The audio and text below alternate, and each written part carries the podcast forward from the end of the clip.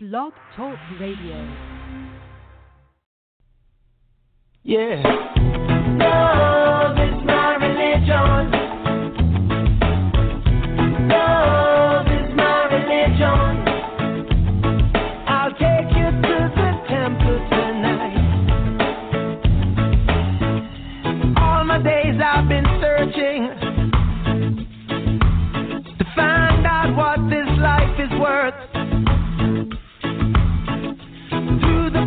And Bibles of time, I've made up my mind. I don't condemn, I don't convert. This is the calling, have you heard? Bring all the lovers to the fold, 'cause no one is gonna lose their soul.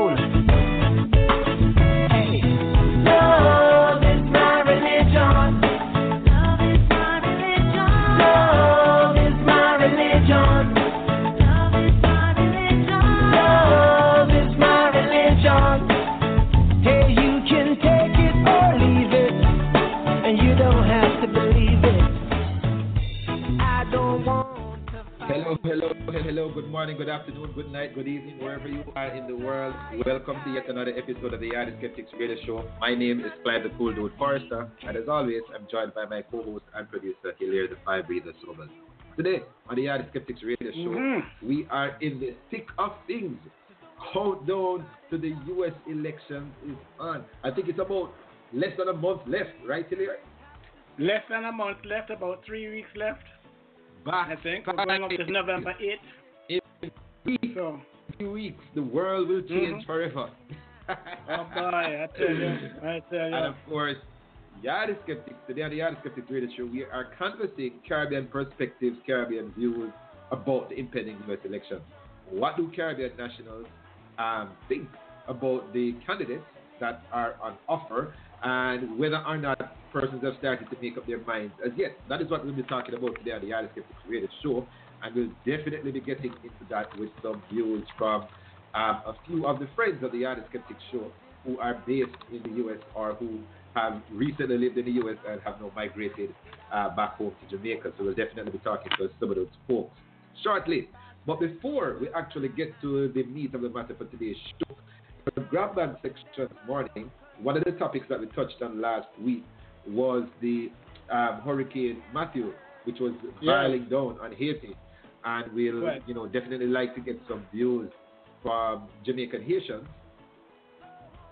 who might have it's three. Remember, we have three guests. We have Serge Bellegarde, who is a Haitian national but based in Washington, D.C. He's my friend and former colleague at the Organization of American States.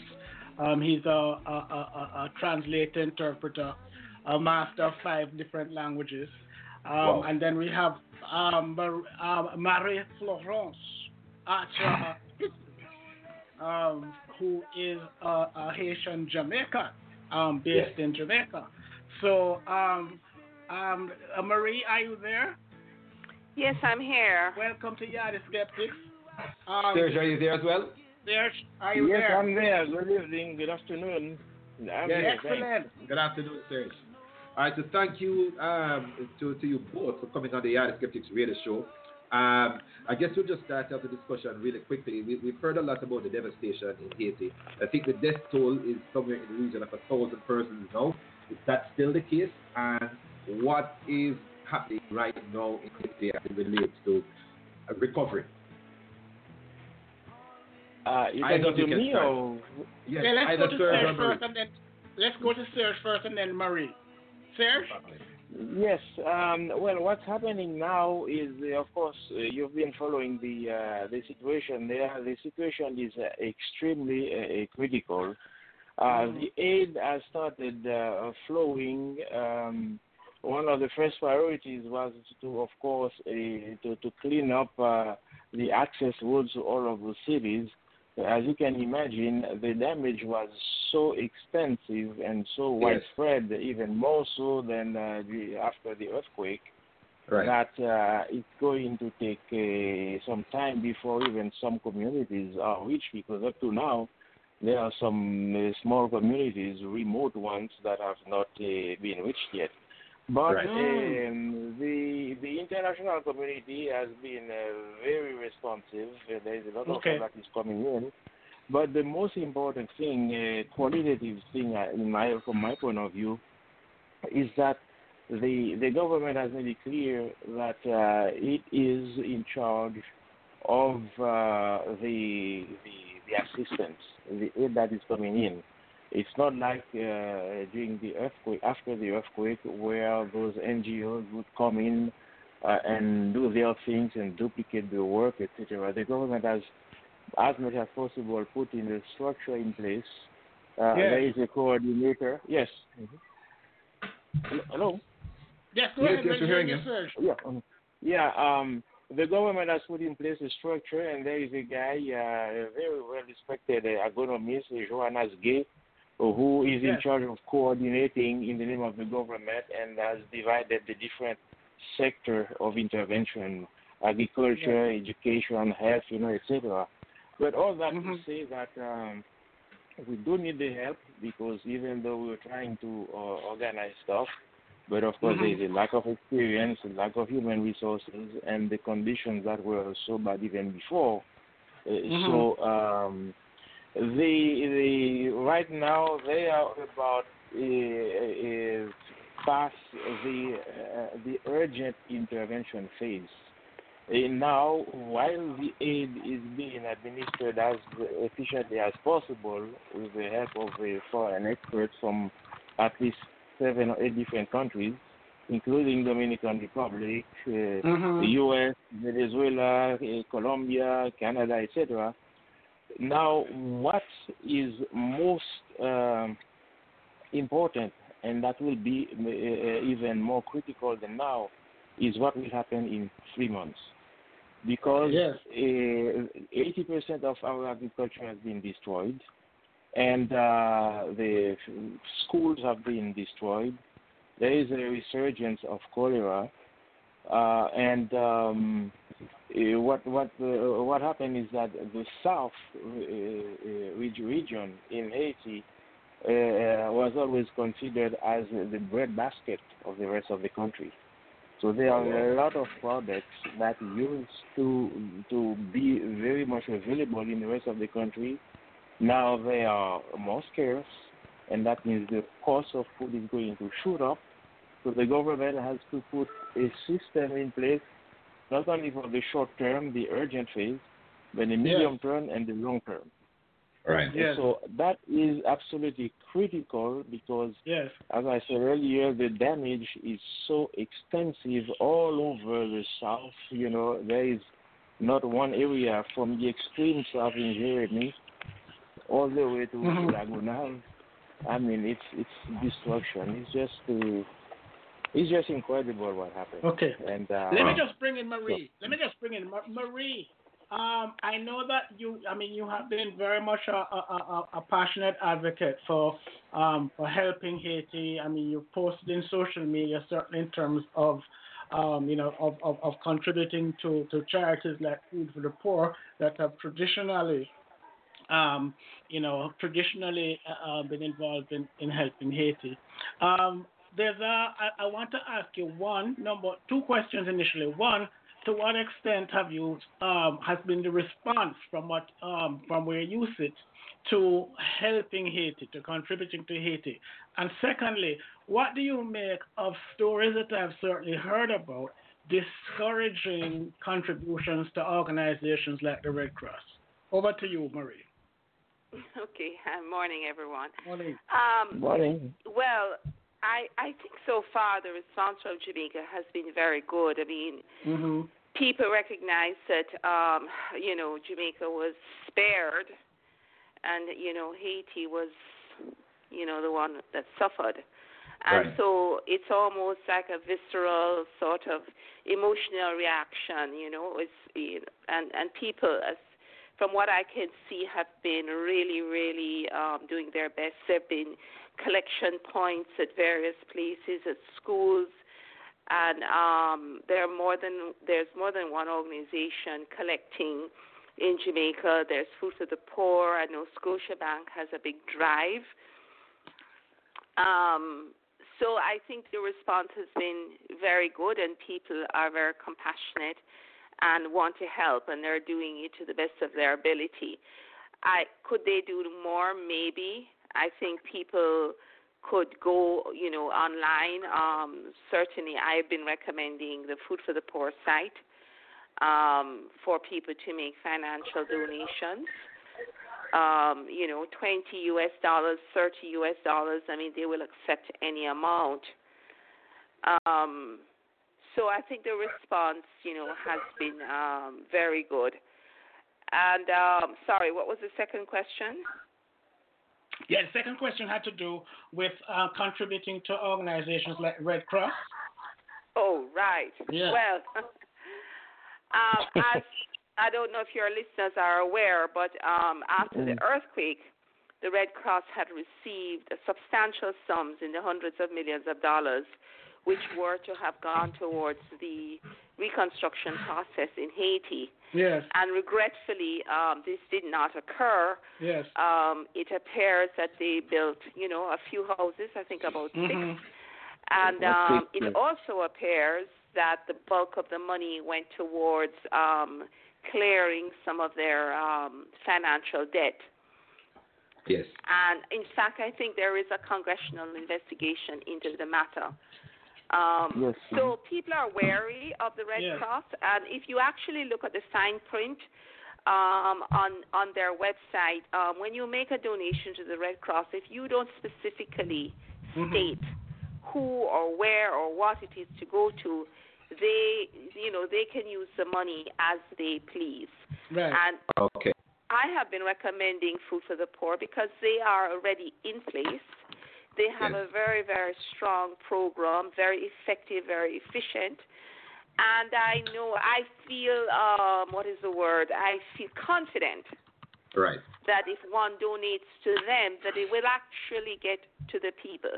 So, for example, I know that within days of the hurricane hitting Haiti, they had arranged to bring in, I think it's at least 2 or 3 solar-powered desalination units that could,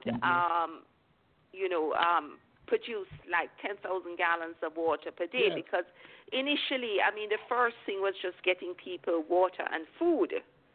Mm-hmm. That was like the immediate thing that needed to be done, quite apart from anything else, and, of course, the clearing up.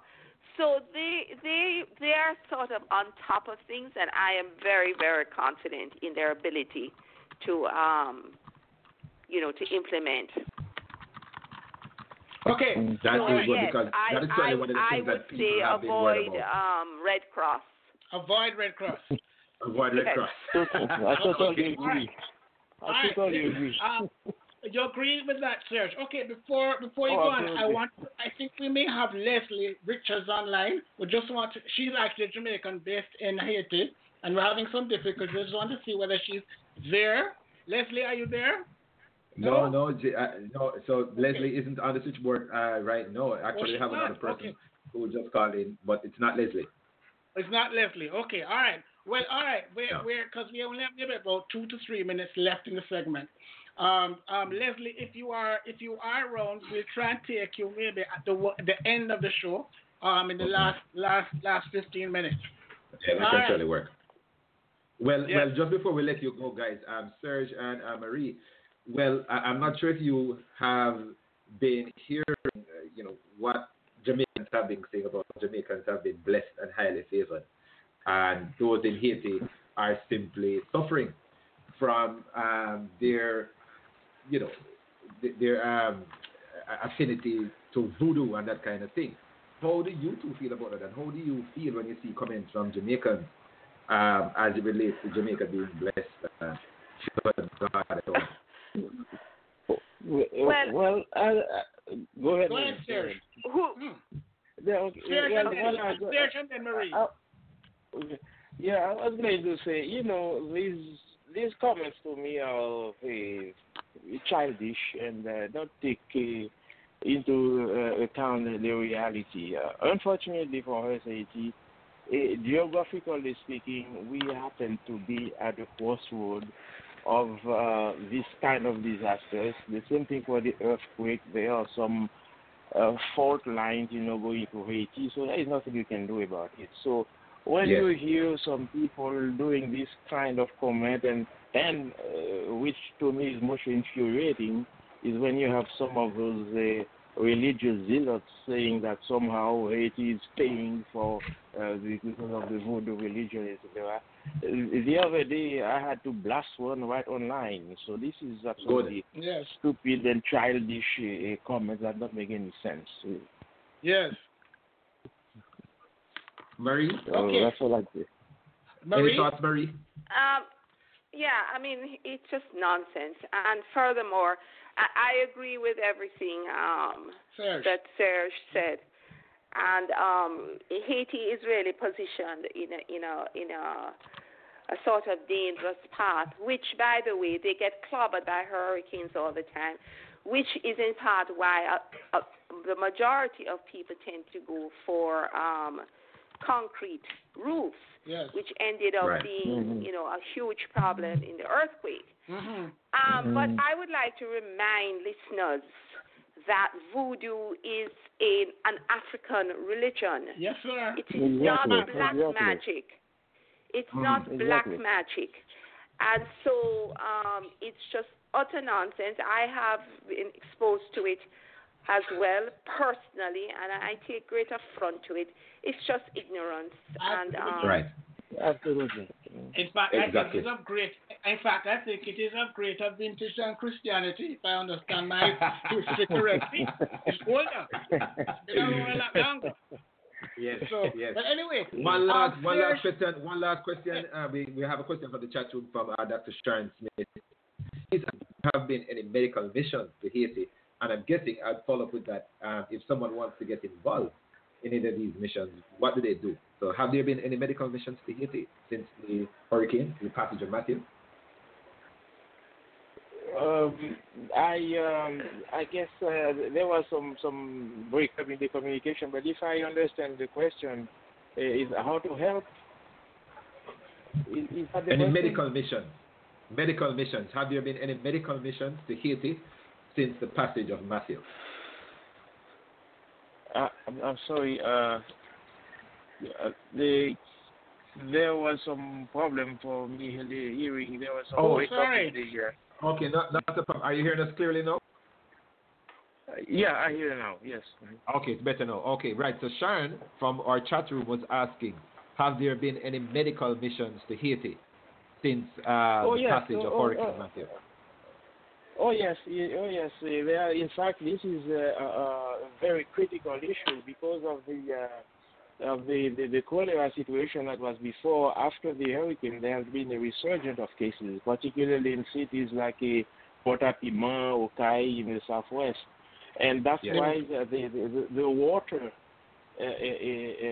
purification units are extremely important. And countries like Spain, Italy, and France have been working on that diligently because this is the best way to stop the cholera resurgence. Yeah, and there have been a lot of medical material and equipment, medicine, purification pills, etc., that have been sent. So this is a high priority. In fact, the coordinator also, which is involved in the health sector, is working very closely with the Ministry of Health to try to get a handle of the situation. Yes. Okay. Thank you. Thank you very much for that bit of information. Any concluding comments, Marie? Yes, I would like to say that I think that although it has been a tremendous disaster for Haiti, we know that in life that disaster can open the door for renewal. Yeah.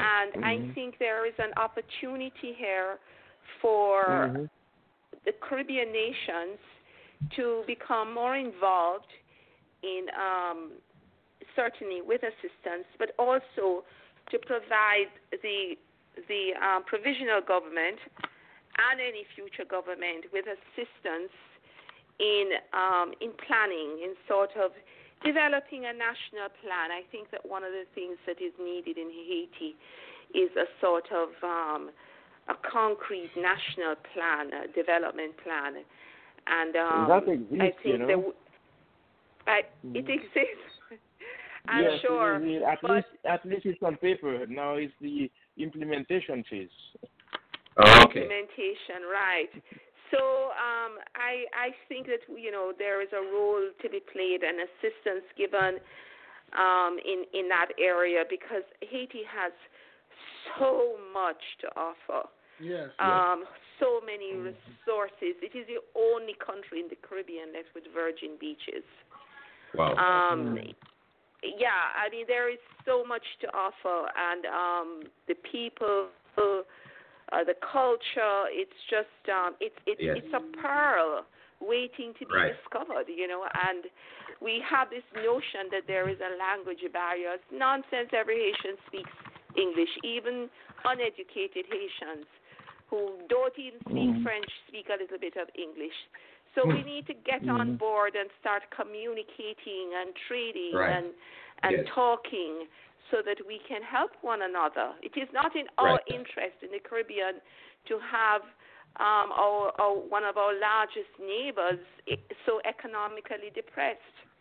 Okay. So we need to work together. Yes. Okay. Indeed. All right, thank you very much, you two. Clive, I believe Leslie may have finally gotten on. Can you just check to see that number to see whether it's her? I say goodbye to Serge and... Leslie, are you online? Yes, I'm online. Can you hear me? Hi, Leslie. Yes, we're hearing you. All right. Okay. Well, I know. I'm apologizing to our incoming segment, but just in 2 minutes, Leslie, could you give us an update from your perspective as a Jamaican based in Haiti as to what things are looking like post Hurricane Matthew? Yes. Okay. Well, I've just been listening online before. Just a couple of points I want to raise. That the assistance is not going there as one would think. The parts of Haiti that were hit were the southwest and the south of Haiti. And that includes, so there are 10 departments in Haiti. So about 5 out of 10 departments have been affected. 2 in particular of the 5 have been severely affected. And what a lot, the assistance is very slow, very slow. And what people are doing, apparently they're making a lot of recon visits there, and they're not providing the basis of water. So the populations there are getting very anxious and very angry, as can imagine. If somebody's coming to a humanitarian crisis and people are coming to survey the situation. So usually sort of common sense would say, okay, I can understand you have to go there to see what the needs of the population is, but after any natural disaster, even in the United States, what the first thing everybody needs is water. So at least bring a couple of cases of water. People are beginning to drink contaminated water. It's alleged that cholera now is going to be on the uprise already. They're getting reports of cholera. Also, any sort of mosquito-borne viruses are going to be on the uprise. There's a new one called Mayora, which recently was born in Haiti. In 1952, it originated in Trinidad. In terms of sort of relief there, what Haitians on social media, if you look at social media, Haitians are coming out very vocally and telling everybody not to donate to the American Red Cross, because they don't believe that the funds would directly reach them.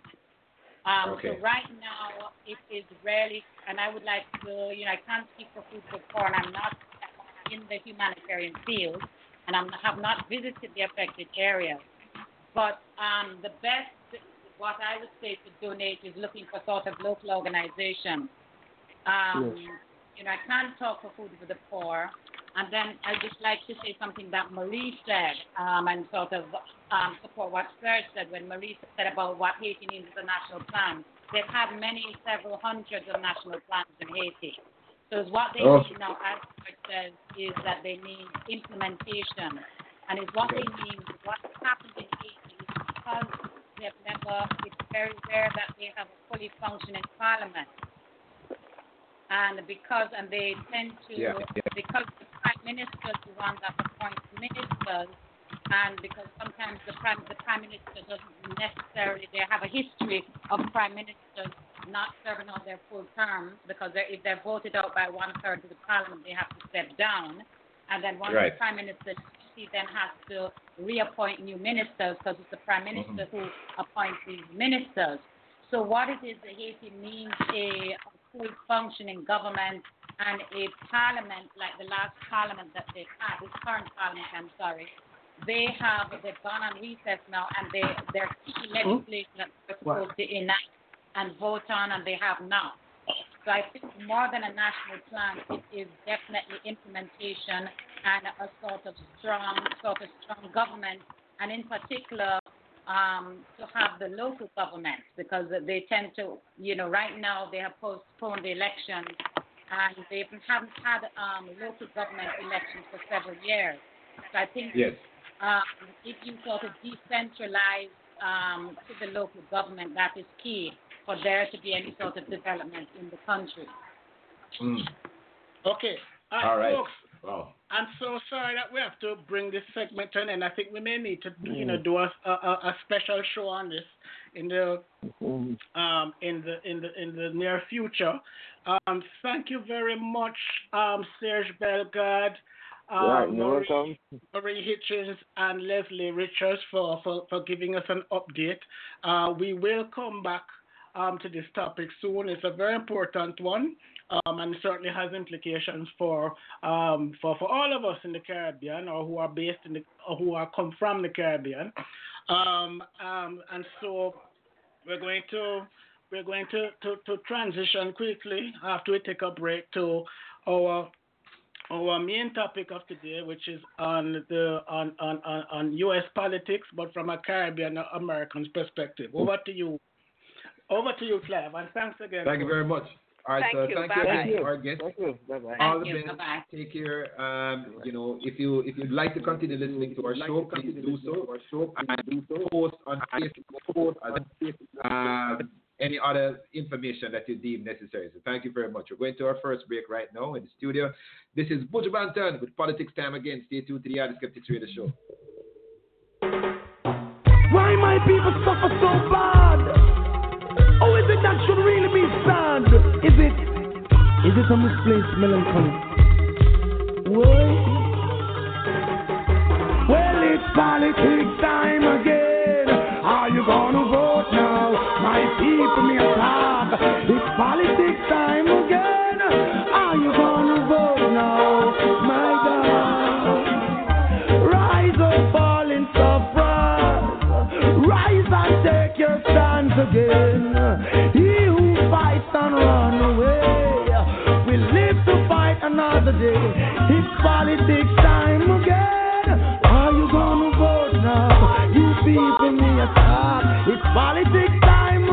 Are you gonna vote now? Deal with love and not war. It's the right and it's the duty of a citizen to vote. I have on them constitution, long time it did a joke.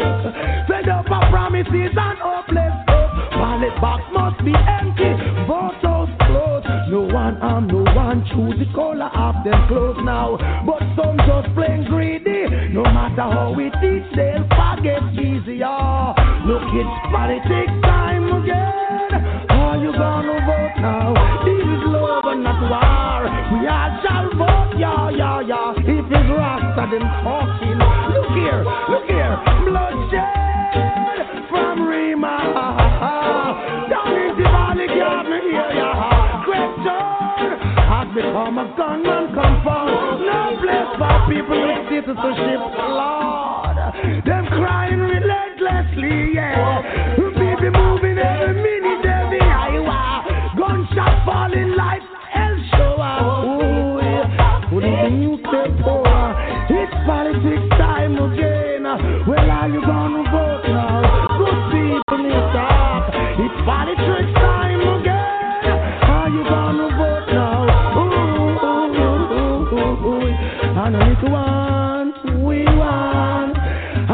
preach, we preach. Still they bust up their big guns on the street, Lord, killing people. All they really speak. Who is it that I man is speaking? Who is it that is controlling the system? Three parties, and I'm not dancing. Who is it? Who is she? No, who is the Mr. Him? Yeah, it's your champagne time again now. Ooh, yeah. Well, it's politics time again. The people are gonna cry now. Ooh, it's politics time again. Are you gonna vote now? Hey, everything rears, but we won't live on fresh. When the air that we breathe becomes sick with death, then we know that a guide we will never fret. Whenever you're ready, we're ready. No more spot check. Whether you're light, where you're heavy, have pure respect. Lord, Lord, Lord, Lord, no war, no, no war. Yeah, well, it's politics time again. Are you gonna vote now? Who is worthy? Who is worthy? It's politics time again. Are you gonna vote now? Poor people cry. It's the right of senior citizens to vote. By upon them constitution, long time it need a joke. We are fed up with promises and hopeless hope. Ballot box must be empty, vote doors closed. No one harm, no one chose the cola, half them close, y'all. Some just plain greedy, no matter how we think they'll forget easier. It's politics time again. Are you gonna vote now?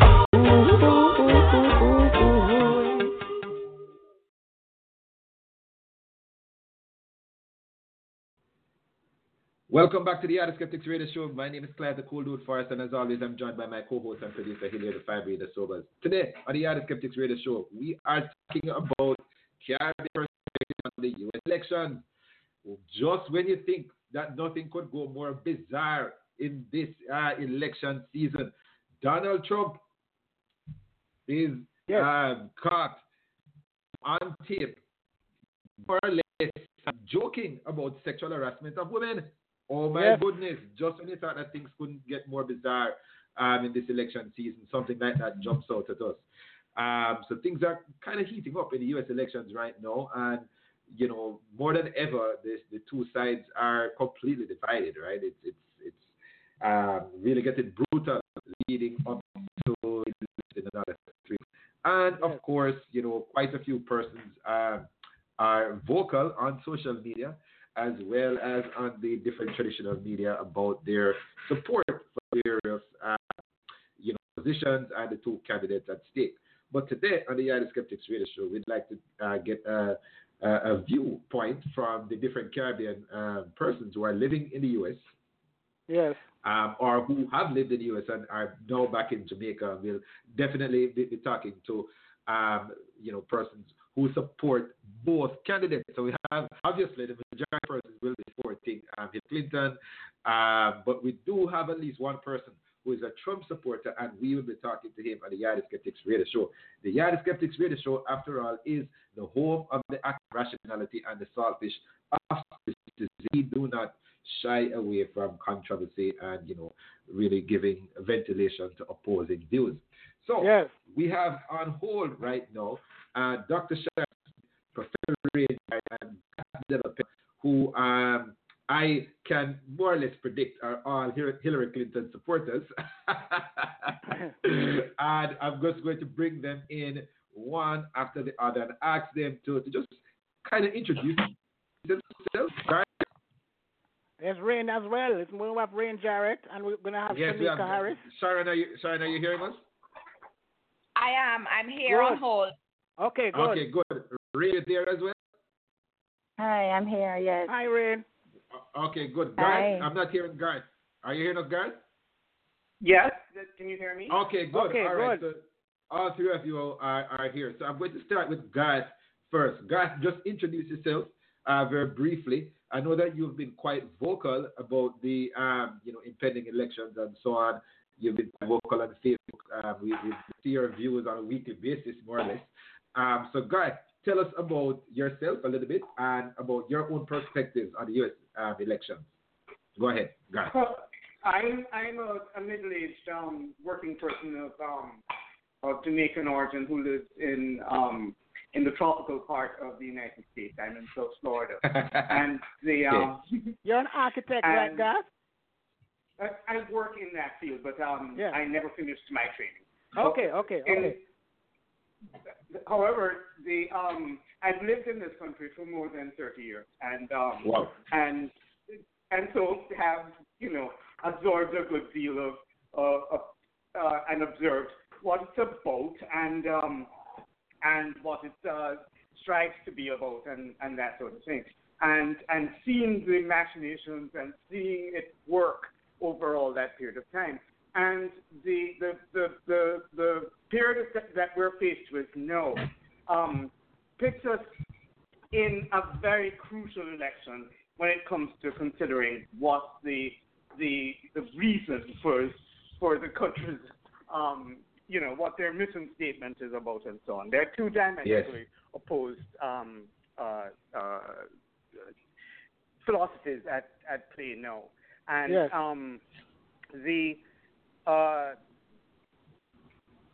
one of the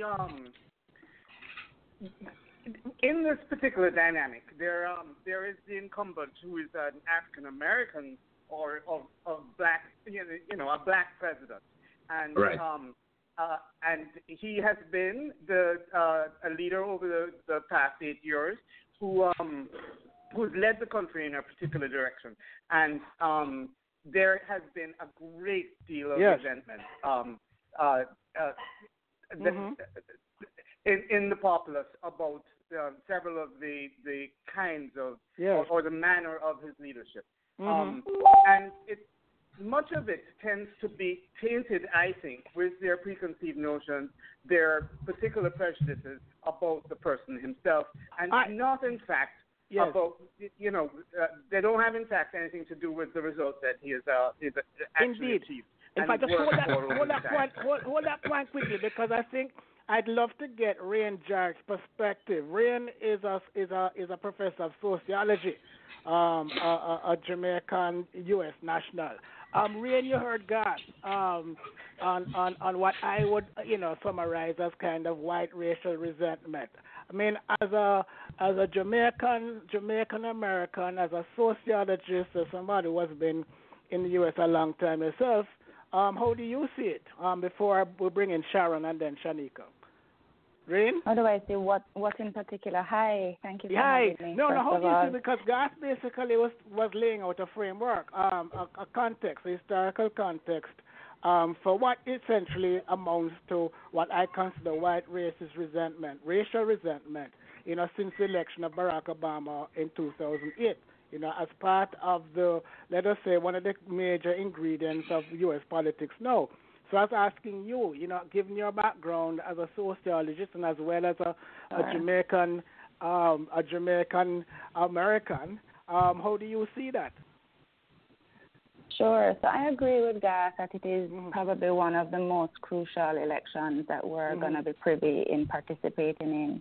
Yes. I feel like the election of President Obama was a very important time for us racially in the United States. We have a very long racial history. And I think a lot of the people who live here in the United States do have a racial resentment. The U.S. Census Bureau has suggested that in 20 years, whites will no longer be the racial majority. And that's posed as a threat for a lot of people.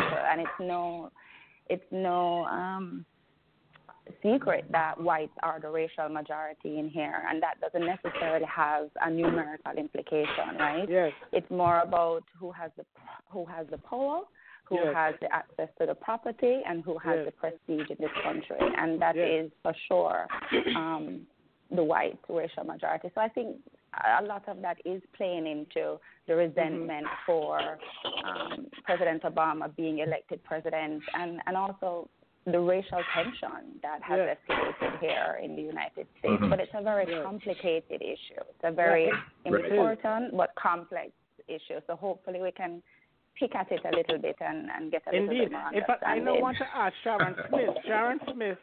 Sharon Smith makes absolutely no bones, about her of our powerful feminism. And I think that I'm sure that she'll have a lot to say with the sort of misogyny that I would consider being manifested towards Hillary Clinton now, not just by perhaps Trump supporters, but even maybe those within our own camp. Sharon, I mean, as one who I presume has, you know, been involved in the electoral process in the state before you went back home, I mean, how do you see that shaping up? I mean, how is that shaping up, and what implications do you see that as having, you know, if any, you know, for the Caribbean American element of the electorate? Thank you, Hilaire and Clive, for having me on the show, and a great first half about Haiti. Let me respond to your question, and then I'd like to comment on the racialized situation that has obtained since Barack Obama started running for president, even before he was elected. Okay, yes, right. So certainly I have found so many people who I would recognize as progressive, mainly men, however, although not exclusively, are not supporting Hillary. When you ask the question as to why they cannot support her, the misogyny gets uncovered. But it's like racism, you know, people who are misogynists always say, well, and alcoholism, they usually say, until they're in the 12-step program, them say they're not alcoholic, right? Right. Similarly, the misogynists say they're not they're not misogynists. They don't hate men, and they're not holding Hillary to a higher standard, because we have certainly seen that all the things that they have thrown out describing her as Hillary, and one of my close friends calls her Killary. Yeah, and a friend of the show as well. I'm not going to ball him out because I know him not listening. If you were listening, I'd ball him out. Oh boy. A lot of the things that they have identified qualifying her apparently disqualify male candidates in the past. Of course. They were different topics.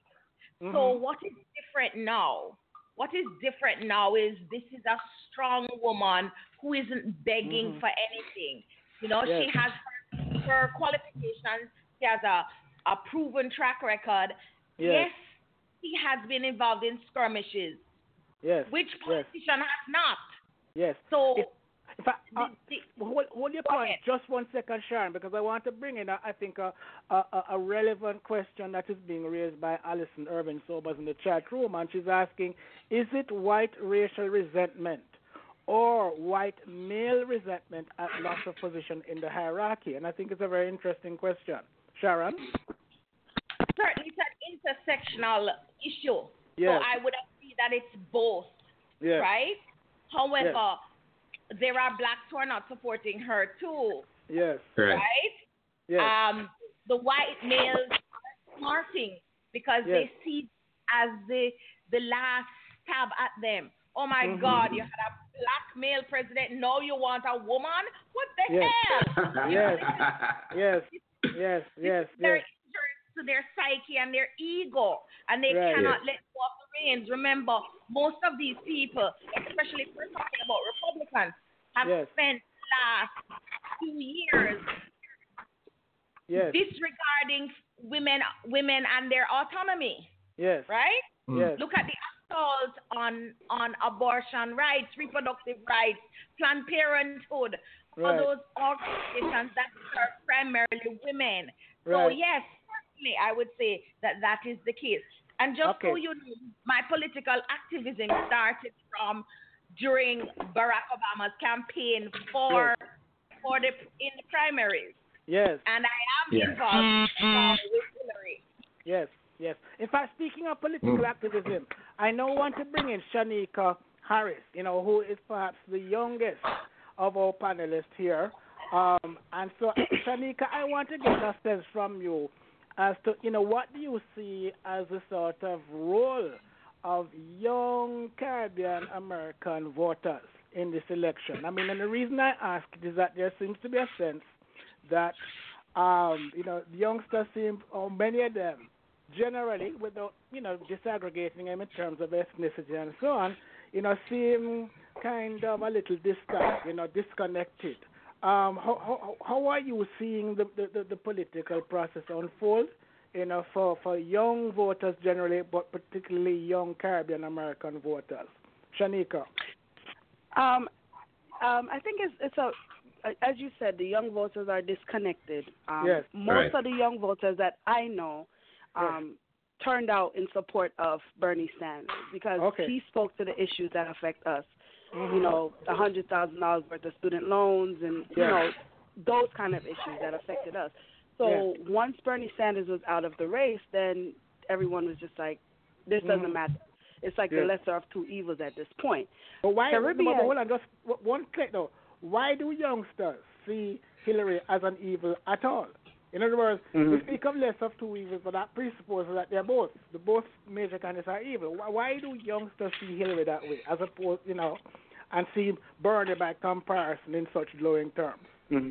Oh, well, Bernie Mac has always been a champion for black people. As far mm-hmm. as I can see, as far as his political history, yes. his political records. Yes. Hillary, a lot of people associate Hillary and Bill with the war on drugs, the war yes. on mm-hmm. drugs yes. in the black community, which yes. criminalized what was really supposed to be a health issue, yes. right? So because she's associated with that, people, she's responsible for millions of young black men that are now serving life sentences in jail for right. Nonviolent offenses. Right. So mm-hmm. this is a history that's harder to overcome than yes. something yes. else. Yeah. So, in fact, Alison Irvin Sobers is saying mass incarceration, plutocrat, isn't that Clinton? Yes, exactly. So that's exactly what it is. And that's the younger people that I associate with or that I've spoken to about it, that's their main issue. Like, you can't just erase the yeah. past. You can't erase what you've done without reversing these laws and, kind of releasing these young men. Yes. Back then when it was crack and, weed in the ghettos or in the hoods, it was mm-hmm. a criminal issue. But now... Right. It's not. It's in the suburban areas, and it's a mental health issue. Right. So yeah. a lot of people can't forgive Hillary for that. Right. Even though right. it might not have been her, it might have been her husband, but right. for the super predator comment, a lot of people right. haven't forgotten that. But okay, so, all right. Yes. Hillary, can I? It's sure, can sure. I jump in. To the point of, or the question of asking, why is yes. Hillary seen as the lesser of both evils? For me. Yes. Trump and Hillary are both wealthy elites. They're both a part mm-hmm. of the system, quote unquote, of which yes. I'm particularly critical about, and it makes me inherently uncomfortable, though, to put a man in power who has openly shared his prejudicial views against minorities in this yes. country. Yes. That just doesn't sit well with me. So while they're both a part of the system, right, that for me is what makes me very uncomfortable, and I just believe that voting for Hillary is the adult and the sensible thing to do, given his open showing of prejudice against okay, hold that thought. We have to go to a break, but when we come back, I want to perhaps look at maybe ask each of you, point blank, whether you intend to vote, one, and two, whether or not you are mobilizing other Caribbean Americans to vote. Clive, back over yes. to you. All right, thank you very much. Stay tuned to the Yardie Skeptics Radio Show. We're heating up in the studio this morning. Persons who are in the chat room, please question guests with questions as well. This is Bob Dylan. The times are a changing. Who is now a Nobel laureate here? Stay tuned to the Yardie Skeptics Show. Come gather round, people, wherever you roam, and admit that the waters around you have grown, and accept it that soon you'll be drenched to the bone. And if your breath to you is worth saving, then you better start swimming or you'll sink like a stone. For the times they are a change.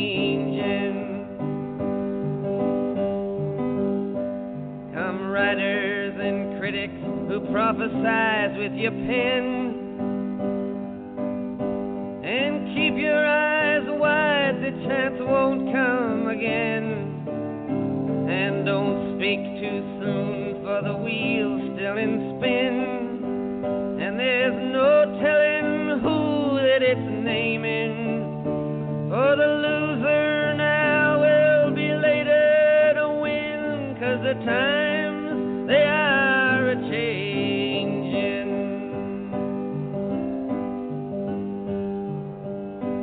Come, senators, congressmen, please heed the call. Don't stand in your doorway, don't block up the hall, for he that gets hurt will be he who has stalled. 'Cause the battle outside raging will soon shake your windows and rattle your walls, for the times they are a-changin'.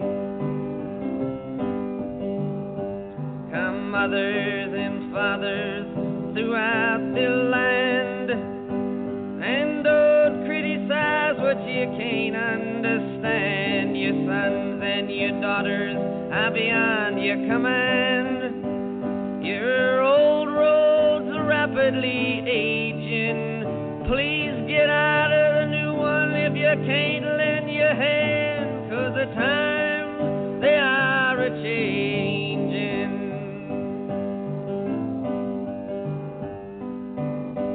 The line it is drawn, the curse it is cast. The slowest now will later be fast. The present now will later be past. The order is rapidly fading, and the first one now will later be last, 'cause the times they are a-changin'. Welcome back to the Yardie Skeptics Radio Show. My name is Clyde the Cool Dude Forrester, and as always, producer Hilaire the Fire Breather Sobers. Today on the Yardie Skeptics Radio Show, in this season 4, episode 3, on Sunday, October 16th, we are talking about the impending U.S. elections, and we're getting Caribbean perspectives on the U.S. elections. We're talking to four Caribbean nationals who are based in the U.S. or who have lived in the U.S. and have now returned to the Caribbean. Dr. Sharon Smith, Professor Rain Jarrett, and Shaneka Harris, who've just given their views right before the break. And don't forget Garth. I said Garth. Oh, you said Garth. Right? Sorry. My bad. Yeah, we're listening to Bob Dylan just now with The Times Are A-Changin', who is now a Nobel laureate, a famous American rock singer, and now Nobel Prize winner in literature. That caused quite a bit of controversy, but whatever. We're talking about the U.S. presidential elections this morning. And right before the break, Claire asked, will you guys be going to the polls, and have you been mobilized to do so as well? We're not going to ask you who you're voting for. We're not going to ask you who you're voting for, even though we kind of know. But when you go to the polls, how have you been mobilizing people? I think it's very interesting that you played in the break Bob Dylan, because it illustrates that the changing times that he's talking about, we're at a culmination of that dynamic at this point.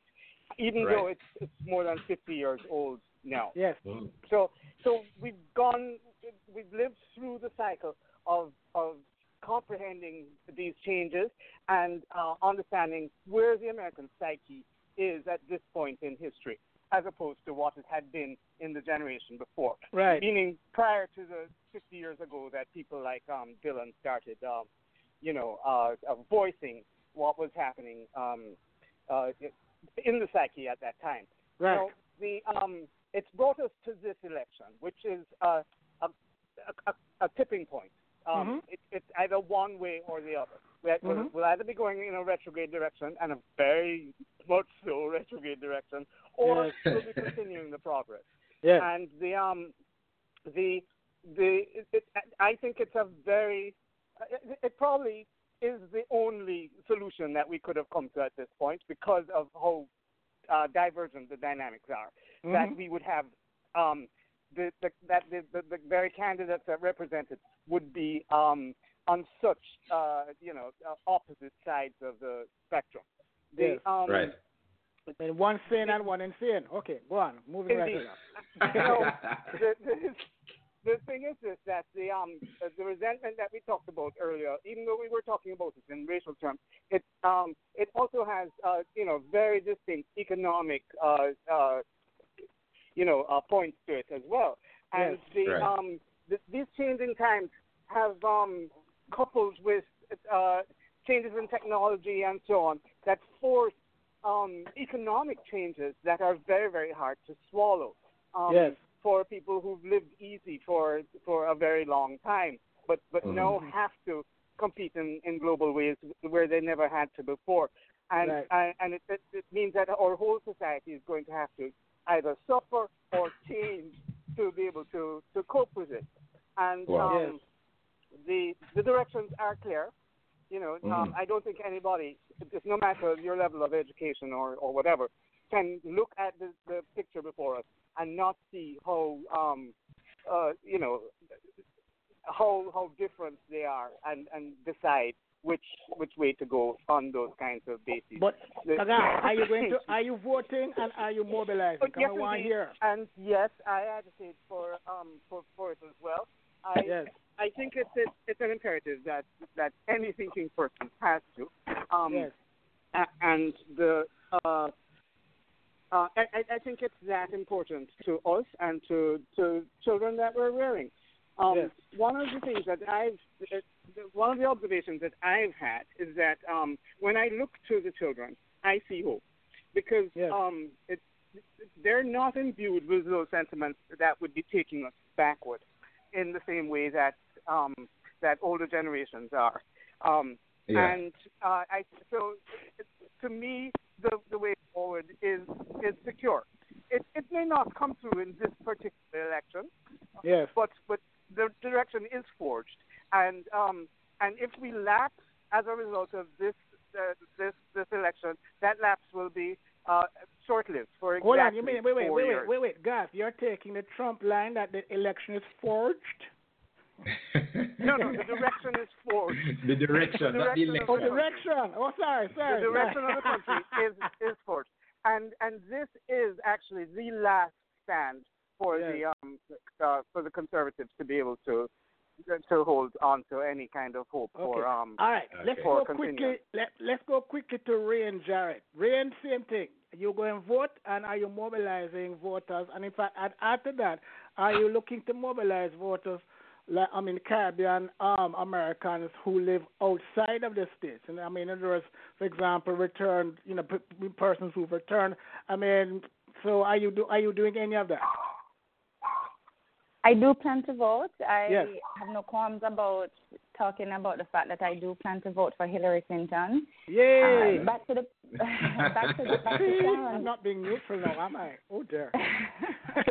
Back to Sharon's point about the intersection of race and gender. That is something that as sociologists we focus a lot on, and I think it's clear that while Hillary has enjoyed white privilege, she's also a part of the economic elite, right? So she has a very different experience than most of us in this country. And I think both have been able to override her disadvantage as a woman, because as a woman, she is a part of a minority group here in this country. So I think on that platform, as a feminist myself, I think the fact that she's still experiencing gender discrimination, where people are questioning her ability to run this country purely because she's female, that's problematic for me, and that doesn't sit well. So for that, I'm advocating for her, but not just on that basis, also because I relate to her platform and her policies, specifically on immigration reform. I think that topic is particularly relevant for us as Caribbean Americans, and criminal justice reform as well. An example is Speaking of criminal justice, I want to bring in a quick question from Alison Irvin Sobers, who's asking, how come sexual assault seems not to be a deal breaker for voters? And she says, see Trump and Bill Clinton. Rain, as a sociologist, and certainly when Sharon comes on to speak again, I want to hear, What's your view? Why? How come sexual assault is not a deal breaker? You know, I think it's interesting that she posed that question because this scandal with the comments that Trump made the other day in that post, right? Mm-hmm. This is not the first time he has made derogatory comments about women. Oh, no. But I feel like the experience turned when the comments were geared towards a white woman. I think that was a changing point in the country. Now it's a big deal, right? Never mind the comments he made about Mexicans and all that. But because he was talking about growth in a white woman, right, the racial component becomes evident. And I think it should be. I think it should be a problem. I think it should be a problem. But I think the reason why we are not hearing the voices of the women who are speaking out against it goes back to the fact that I mentioned earlier that women are a minority group, and so we don't have the power that men have in this country. Right. You know, our voices aren't heard in the same way that men's are. That's true. Yeah. That's true. Sharon Smith, same question. Yes. Okay. Well, the first question, I'm a registered Democrat. Yeah, okay. I am a political activist. Yes. So I have been working to ensure, especially in Florida, but also in Illinois, which was my home for so long, that we get out the vote, that people register to vote, that they understand how critical this election is. Yes. I had some difficulty during the primaries because I identified more with Bernie Sanders and his political leanings than I did with Hillary. But that being passed, it is clear to me as a global citizen, my responsibility is to elect Hillary, the alternative to suicide. Yes. Wow. And since at this moment I'm not feeling suicidal, I am feeling straight Democrat. Okay? Now, with respect to Trump and his statements, as I shared in the chat room, the reason why, and Rain mentioned it as well, the reason why it registers with the GOP and you see people distancing themselves, some at least from the comments, if not from Trump, it's because for the first time it's affecting a group that has in the past voted for the Republican Party. The Muslims, the Hispanics, the blacks, immigrants generally are known to support the Democrats. So Trump insulting them is never a major issue. Right. Because he's not alienating any GOP supporters. Right. But white females, particularly married white females who are in the middle class and above, have historically been Republican supporters. Yes. So when he speaks, and I want us to use the correct language. Forcible kissing is sexual battery. Yes. Mm-hmm. Yes. And grabbing people's pussy, that is sexual assault. It is, isn't it? Those are both criminal offenses. So it's not harassment. Mm-hmm. It is not impropriety. Yes. It is criminal behavior that he's admitting to, and now that people are coming out and saying that he did those things to them, he's now distancing himself and saying and denying it. Yes. But that is not a strange thing, because that comes to the question that Alison raised. Mm-hmm. Why are people not as exercised over, sexual assault? Well, because violence against women has never been a big deal globally. Yes. You're right. Have a pandemic, pandemic globally of violence against women, starting from femicide to forced marriages of young girls and all that kind of thing. And we don't bat an eyelid. It doesn't register for most people. And crimes against women are always the ones that the victim has to prove that it occurred. Somebody gets robbed. Somebody gets, some other crime. Yes. Nobody is asking you what you were wearing, why were you in that part of the neighborhood, and get into your history, whether you've been robbed before. or all that kind of stuff. It's always women who have issues about their credibility. And I'm shocked that people are still saying, why did these women wait so long to come forward? Well, duh, because then you are victimized again. Yeah, that is why they don't come forward. I think I've spoken too long. All right, let's bring in Shaneka. Thanks, Sir. Shaneka, your time. Yeah. Will you be going to the polls? And will you be carrying others this year? I will not be going to the polls, but I will be voting. I guess it's the same thing. I'm doing my absentee ballot for Virginia. Ballot. Okay. Because I feel like even though I live in New Jersey, it's much more important to vote in Virginia than it is in New Jersey. New Jersey is a blue state. It will always be a blue state. Virginia, not so much. But Shaneka, we're getting a feedback from you, I think. You have another... Check if the show is running in the background, like the audio. It's not. If so, just close it. All right, go ahead. Is that better? Yeah, seems so. Yeah. Okay. So, yes, I will be going out and reluctantly voting for Hillary. Yes. At this point, I can say with some degree of certainty that I'm voting for Hillary. You know, Jill Stein is still an option for me. She might not win, and I don't care about people telling me I'm taking votes away from Hillary or whatever, but I feel like she's more of a stand-up person to me than Hillary is. Well, anybody. I heard somebody make an analogy the other day, and it was LeBron. It's like LeBron James playing basketball against Peter Griffin from Family Guy, trying to prove himself. This is what the race is like between Hillary and Donald Trump. Donald Trump is not being the we're still getting feedback from you. I'm going to hang up, and I'll call. Check if the show is running on one of the tabs, your internet tab. Just close that tab. Okay. It's not. Okay. But I'll hang up and call back. Okay, all right. Let's try that then. Okay, all right. Let me... All right, so while Shaneka... No, it's probably what Shaneka...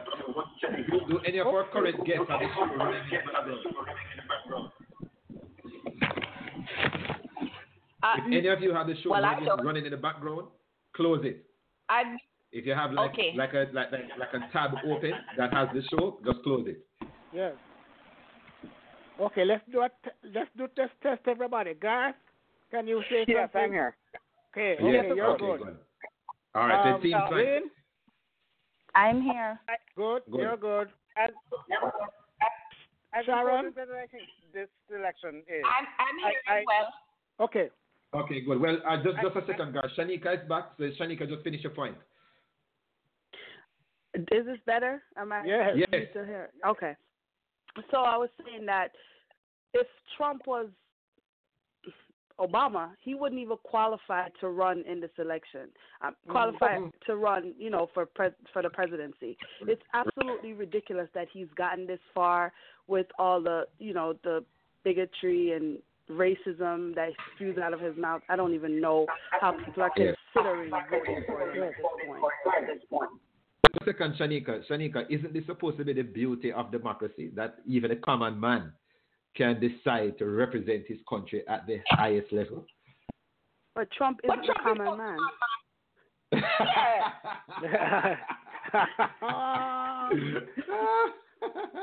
Can I add to that point? And of course, this is just my opinion, but you know, based on the fact that I study racialized, institutionalized discrimination, I feel like Trump embodies the racism and the sexism that has disenfranchised racial minorities for centuries and women in this country. And so I feel like one of the main questions you and Clive both posed was what are the implications of a Trump presidency for the Caribbean? And I think it has more to do with the Caribbean Americans living here in the United States because yes.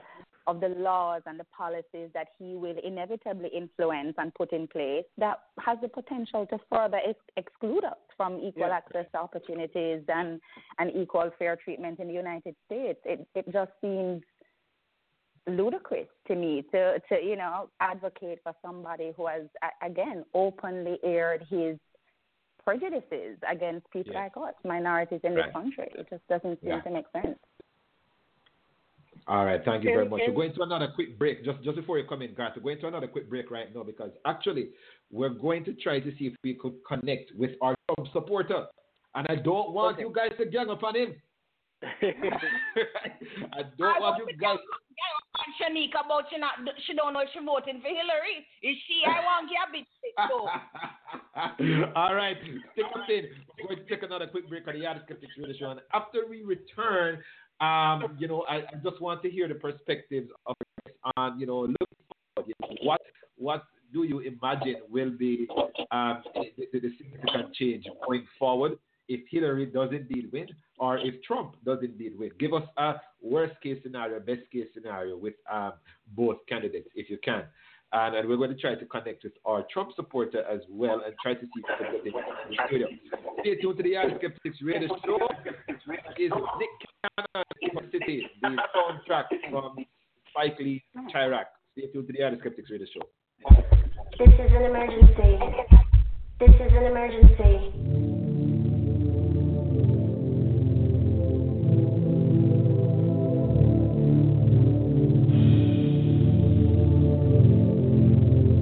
We go. Lakeside, every day. People dying, every day. Mom crying, every day. Pop trying, every day. Trying to get my head straight. City of Chi-Raq, get your bed made. Think death round the corner. Boy, I dodge like I own. I don't talk if I don't know. Niggas fly, niggas on. Boy, I lost on me. Some died, some crossed on me. I love the niggas that's down for me. Fuck the ones that been shots on me. Yeah, it's the bills late. They rob me just to get the bills paid. Niggas working for a payout. Every day looking for a way out. Get released from jail and try to stay out. Pray to God, see how I play out. Maybe God trying to test me. This life that I'm living so stressful. In 1 second, I'ma let loose and everybody in here gon' catch it. Cause right now I can't take it.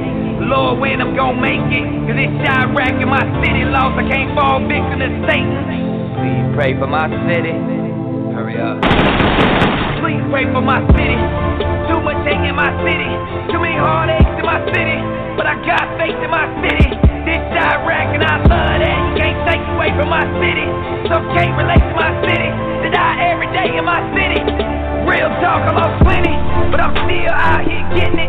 On the block with my brothers, tryna eat cause we all hungry. Walking up the wrong block and get your hit up. I gotta keep some on me. Can't trust none, can't feed him, he ain't done nothing. I hustle hard for my loved ones. Some wasn't and some was, but I don't judge. Go up on my city, cause my city got it. They ain't wanna see my city have it. I ain't have it, so I went and got it. They talk down on my city, but my city matter. Please pray for my city. Too much hate in my city. Too many heartaches in my city. But I got faith in my city. This Chi-Raq and I love that. Can't take away from my city. Some can't relate to my city. They die every day in my city, yeah. On my soul, this is my city.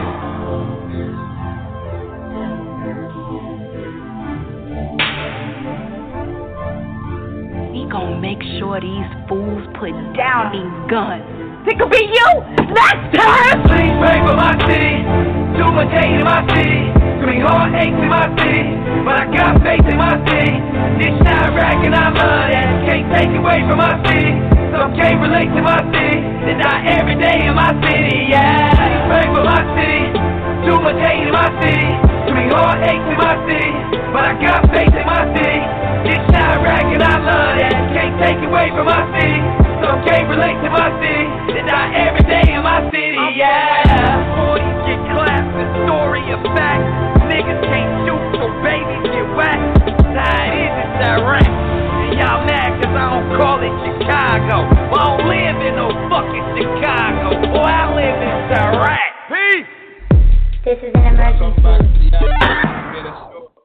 Welcome back to the Yardie Skeptics Radio Show. My name is Clyde the Cool Dude Forrester, and as always, I'm joined by my co-host and producer, Hilaire the Fire Breather Sobers. Today, on the Yardie Skeptics Radio Show, we are dealing with Caribbean perspectives on the U.S. elections, the upcoming elections in about 3 weeks. I think it's the first week in November, thereabout, and we have online with us, a number of Caribbean nationals who are now residing in the U.S. or who have lived in the U.S. and have now since returned to Jamaica. We have Garth Delapena, Dr. Sharon Smith, Professor Rain Jarrett, and Shaneka Harris, who've all been talking to us about their own perspectives on the upcoming election. So just before the break, I wanted to find out from our guests. Feedback. We're getting some feedback. Oh, yeah, I'm hearing the feedback now. I'm not sure where the feedback is coming from. Yeah, I'm not sure. I think it's, hello? Feedback has stopped? Okay, good. Okay, good. Right. So I was saying, feedback is coming on. Where's this feedback coming from? Just ensure that none of you have the show running in the background.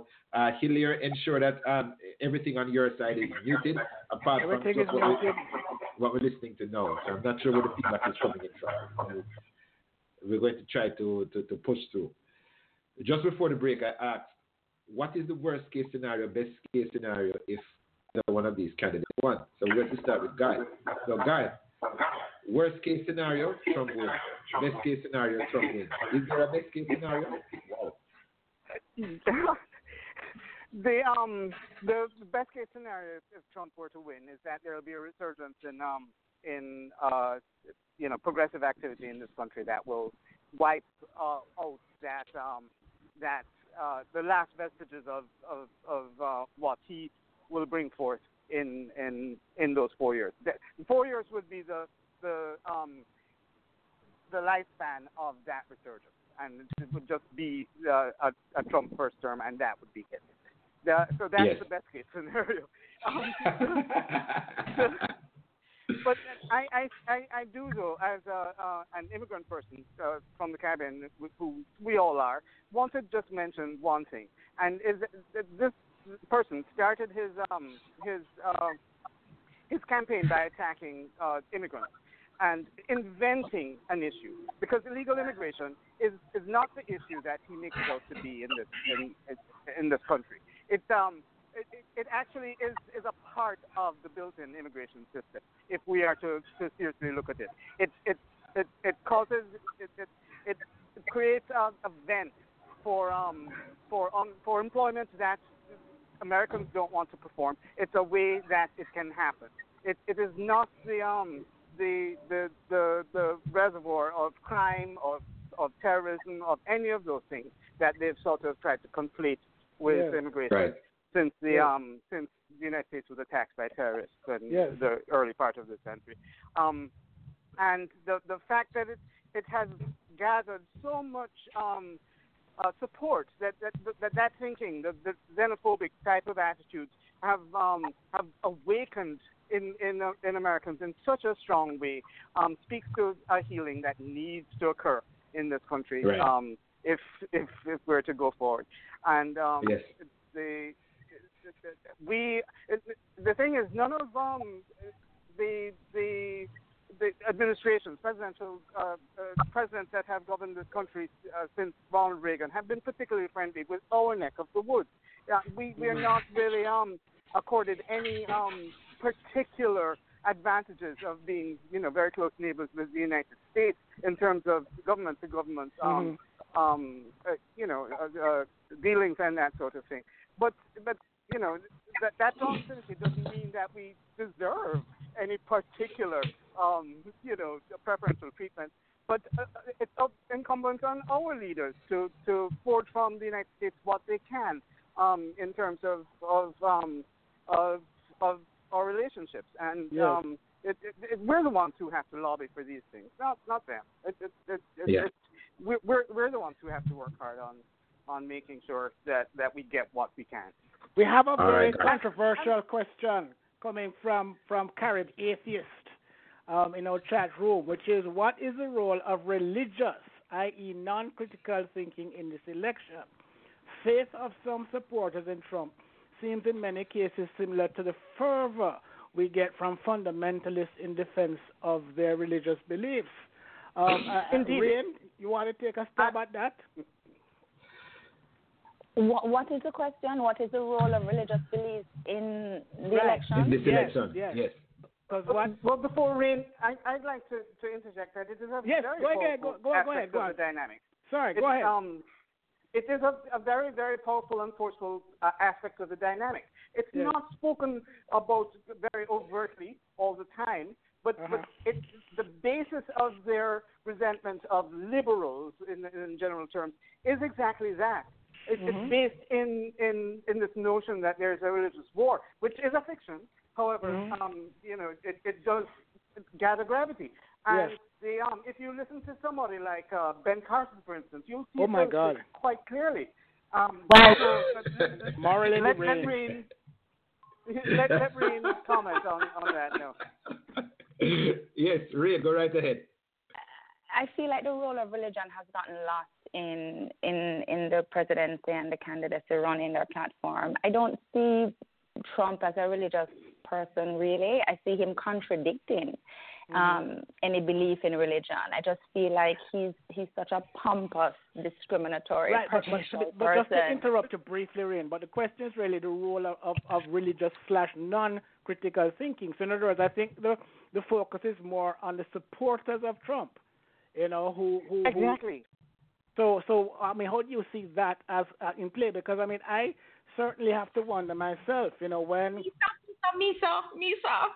Yeah, well, Rain, and then Sharon. Rain, continue. I feel like that is very problematic, that it hasn't taken more of an active role, right? Okay. Because religion, we are a Christian nation. We were built on Christian values. I disagree, but go on. Well, we have become diversely religious in terms of the United States, but we were built on Christian values. Right, which a lot of people still hold very dearly. Rain, yes. For the record, I'm gonna have to push back on that because constitutionally, the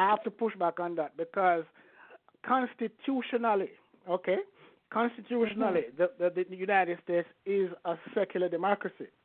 Absolutely. Okay, with a clear separation. Theoretically. So, no, but it's not that. Here's the thing. You see, my problem is that when you say Christian, I consider that, because I hear that said about Jamaica too, but it's exclusionary of, let us say, the other. In other words, I as a Jamaican, for example, when Jamaicans say Jamaica is a Christian country, they say, well, where does that leave me? Because I'm not a Christian. Right. So does that mean I'm not a Jamaican? So that's why I'm kind of, sorry to interrupt the pushback, but I have to, because in the same way, I would not say that, the majority of students at University of West Indies are women, but I wouldn't then say, well, it's a female university. Right. Right, because that would be overreaching. That would be too inclusive and stereotyping if you were to make that comment, right? Yes. All right, Sharon, I know you're trying to say something. Go ahead. Yes, Sharon. Yes. Please let us remember certain things about the United States. It was founded on a separation of church and state, right? Because white people were running away from what was happening in Europe, okay? Yes. And let us also remember when we speak about immigrants that the only non-immigrants in the United States are Native Americans. So all them white people, they are immigrants. Right. Whether they want to admit it or not, and their family were illegal immigrants because they were not granted any document. They didn't bring any documents when they came and took the land forcibly from the Native Americans. Just want to get that out of the way. Oh, and by the way, the United States does not have an official language. Just like there is no official religion, there's no official language. Right. What was the question again? What is the role of religious thinking? What's the role? The role of religious thinking. Okay, let me deal with religion first. Yes. But they are so entangled. This non-critical thinker is often the same cretin that is within the religious sphere. Mm-hmm. It is almost... Oh, if I clicked off, I would leave the call. It would cut off the call. Yes. It's a requirement. Yes, I'm talking sometimes. That you not be a critical thinker in order to be religious, especially fanatic.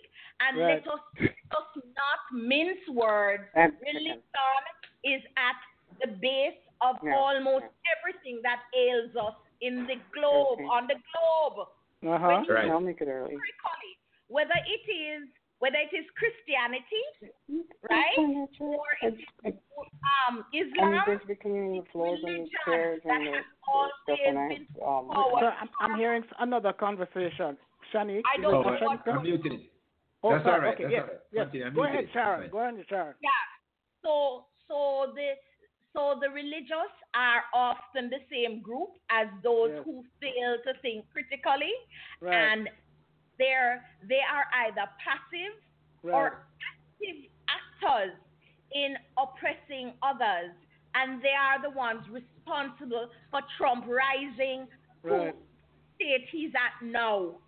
You know, Sharon, on that point, I have to say that I saw a Trump supporter recently on TV blaming Barack Obama for 9/11. So, well, we all know black people are devils, right? Yes. That remember the Mormons as recently as the 70s had black people as devils, and therefore anything that is wrong can be blamed on a black person. Mm-hmm. Mm-hmm. Yes. Right? Can I ask Sharon a question? Original sin is from women.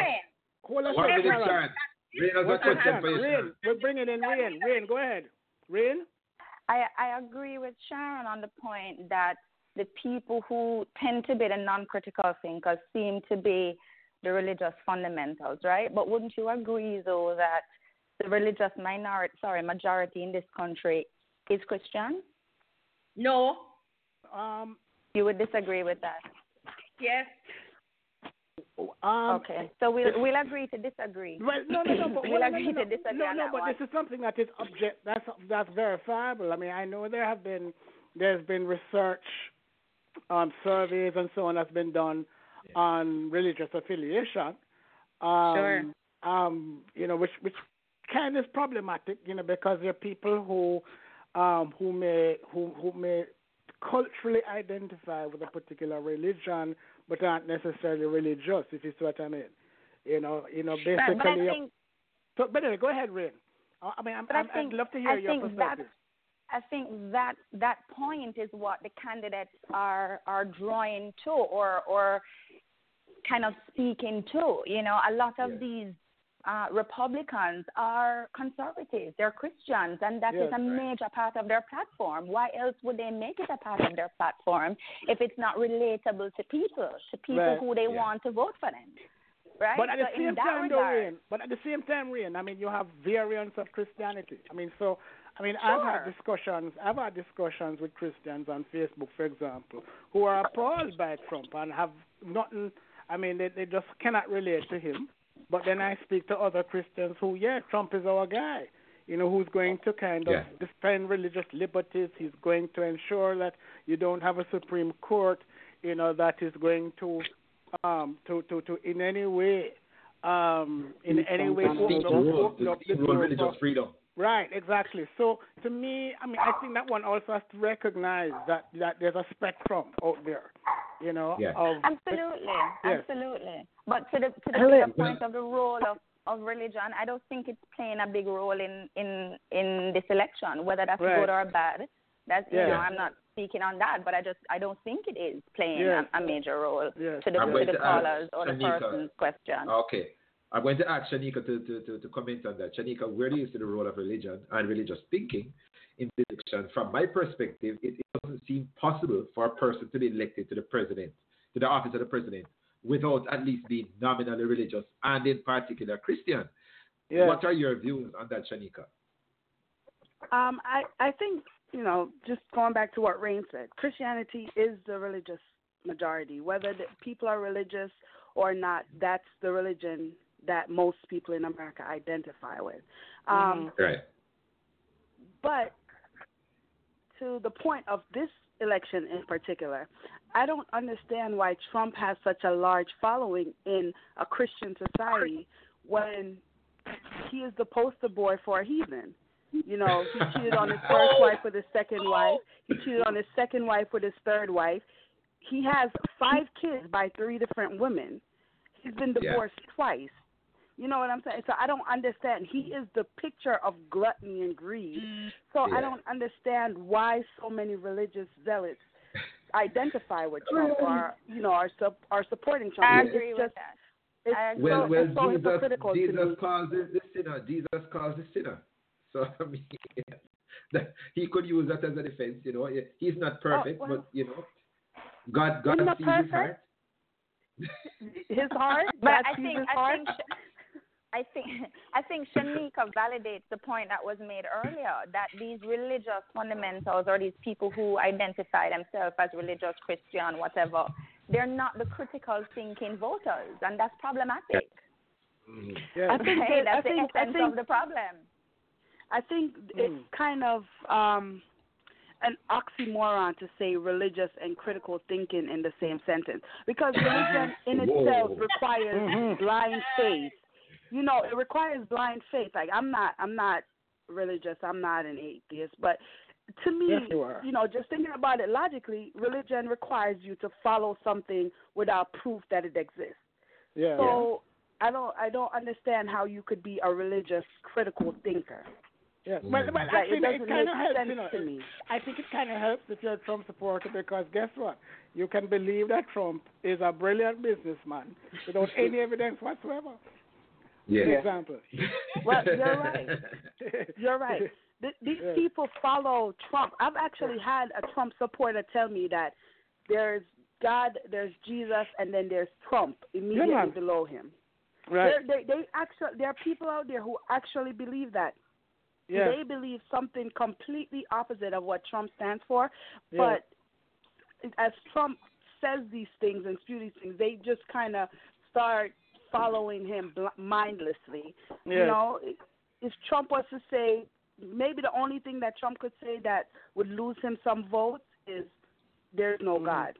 Yeah. Wow. Short of that, there's nothing he can do. I'm sorry. Yes. Can I jump in? All right, yes. Sharon and then. Okay, because I never got to address what is our worst case and our best case if Trump wins. Yes. I was only addressing the question. So basically, my biggest concern is the further erosion of women's rights in the United States, and then it will reflect globally as well. Okay, then there's also the issue. Even if we have to bear him for 4 years, let's realize that there'll be 2, maybe 3 Supreme Court justice seats during that period that need to be filled. Do you want this man to be the one to identify people for the Supreme Court who then have a lifetime tenure, right? That has significant implications. People are not looking at those kinds of things. Of course, that's people are looking at that. That's not the sort of man you want.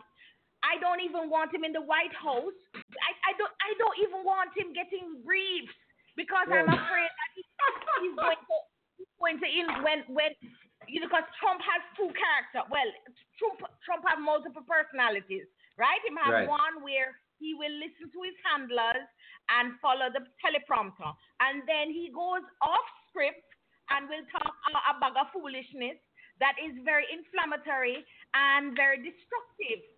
Yes. So I don't even want that person to have the briefs now, let alone to know that he may have the codes for to be responsible for nuclear arms. No. Well, okay, Sharon, hold the point, because let's hold it 1 second.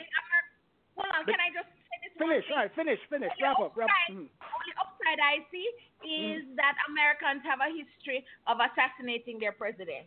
Oh dear. All right. Goodness. Well, on that note, I would like to announce that we are going to take a quick break, and when we come back, we will be joined by none other than John Davila, who is a Guyanese-American Trump supporter and the father-in-law of our dear beloved Joy Holloway Davila.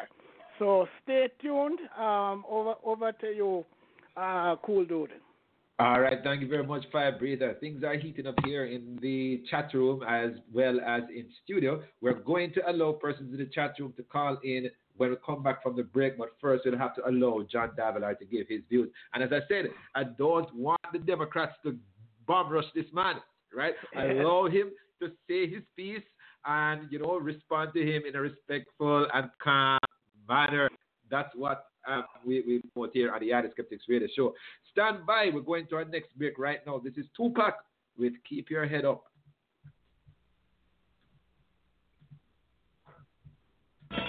Something for my godson Eliza and a little girl named Corinne.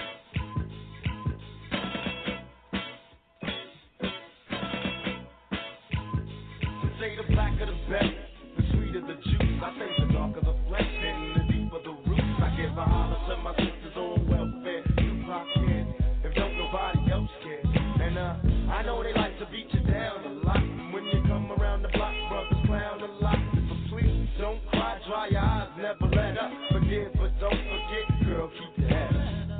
And when he tells you you ain't nothing, don't believe him. And if you can't learn to love you, you should leave him. 'Cause sister, you don't need it. And I ain't trying to gas you up, I just call them how I see. You know what makes me unhappy? When brothers make babies and leave a young mother to be a pastor. And since we all came from a woman, got our name from a woman, and I came from a woman, I wonder why we take from our women, why we rape our women, do we hate our women? I think it's time to kill for our women, time to heal our women, be real to our women. And if we don't, we'll have a race of babies that will hate the ladies that make the babies. And since a man can't make one, he has no right to tell a woman when and where to create one. So will the real men get up? I know you're fed up, lady, but keep your head up. Ooh, child, things are gonna get easy. Keep your head up. Ooh, child, things will get brighter. Oh, keep your head up.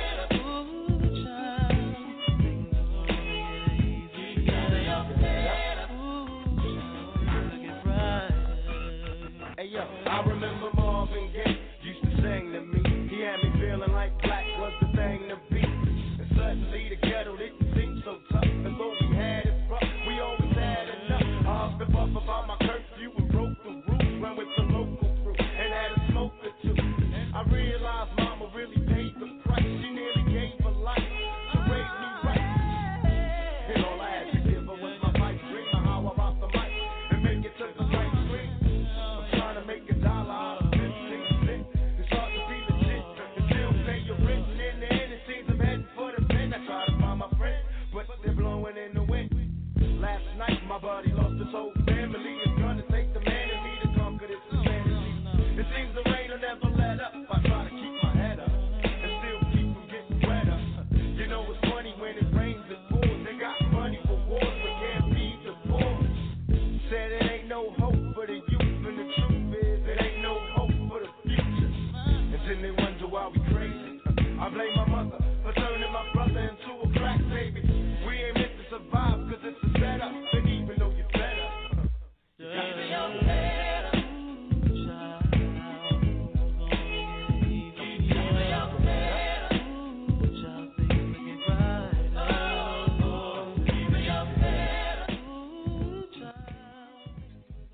Hello, hello, hello. Good afternoon. Welcome back to the Yardie Skeptics Radio. My name is Clyde the Cool Dude Forrester. As always, I'm joined by my co-host and producer, Hilaire the Fire Breather Sobers.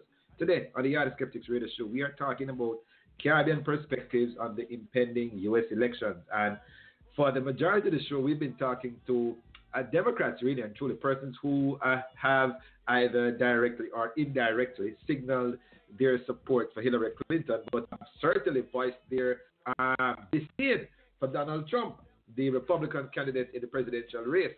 But right now, we're actually going to talk to a Guyanese American supporter, Donald Trump, and we are going to lose the other guest right now. Won't be until they to say his peace, yeah, while the others listen and on. John, welcome to the show. Tell us why it is that you support Donald Trump. I like him because he's an honest guy. Okay. And Mr. Trump will do much for America instead of Hillary. Yes. Hillary is with the damn devil and the rat and the scum. Mr. Trump will help this country to get more jobs. He will take care of the people, the veterans, the army people, and build the army. Why, yes. Why Mr. Clinton will destroy the army right now?